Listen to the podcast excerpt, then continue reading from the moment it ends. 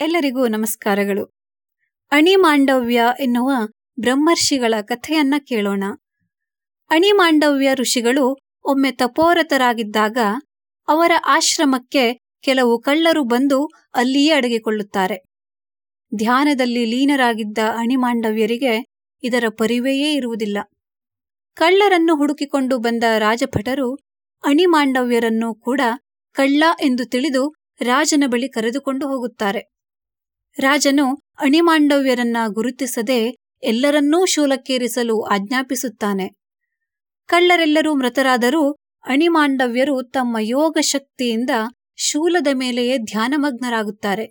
ಇದನ್ನ ತಿಳಿದ ರಾಜ ಅಣಿಮಾಂಡವ್ಯರ ಬಳಿ ಬಂದು ಕ್ಷಮೆಯನ್ನು ಯಾಚಿಸುತ್ತಾನೆ ಹಾಗೂ ಅಣಿಮಾಂಡವ್ಯರನ್ನು ಶೂಲದಿಂದ ಕೆಳಗಿಳಿಸುತ್ತಾರೆ. ಶೂಲದ ಒಂದು ಭಾಗ ಋಷಿಗಳ ಶರೀರದಲ್ಲಿಯೇ ಉಳಿದುಬಿಡುತ್ತದೆ.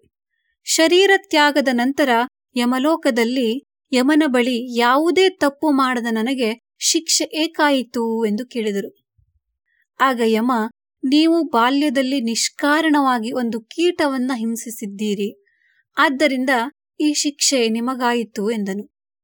ಬಾಲ್ಯದಲ್ಲಿ ತಿಳಿಯದೇ ಮಾಡಿದ ತಪ್ಪಿಗೆ ಘೋರ ಶಿಕ್ಷೆಯನ್ನ ಅನುಭವಿಸುವಂತೆ ಮಾಡಿದ ಯಮನಿಗೆ ನೀನು ಭೂಲೋಕದಲ್ಲಿ ಸೂತನಾಗಿ ಜನಿಸು ಎಂದು ಶಾಪವಿತ್ತರು.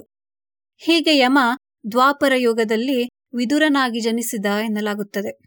ಹಾಗಾಗಿಯೇ ಹದಿನಾಲ್ಕು ವರ್ಷಗಳಾಗುವವರೆಗೂ ಮಕ್ಕಳು ಮಾಡುವ ಪಾಪ ಅವರ ಪಾಲಕರದ್ದಾಗಿರುತ್ತದೆ. ಧನ್ಯವಾದಗಳು.